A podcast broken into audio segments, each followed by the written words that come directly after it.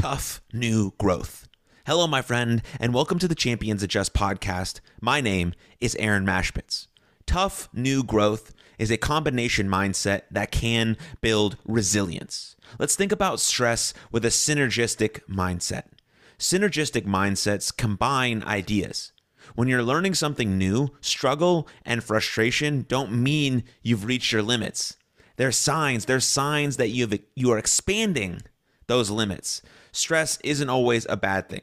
Although rest is important and each person must decide how hard to push themselves in pursuit of ambitious goals, stress is often an opportunity for personal growth. A deeper appreciation of the valuable role stress plays in our lives can help us to pursue the big, ambitious dreams we have without sacrificing our mental health and well being.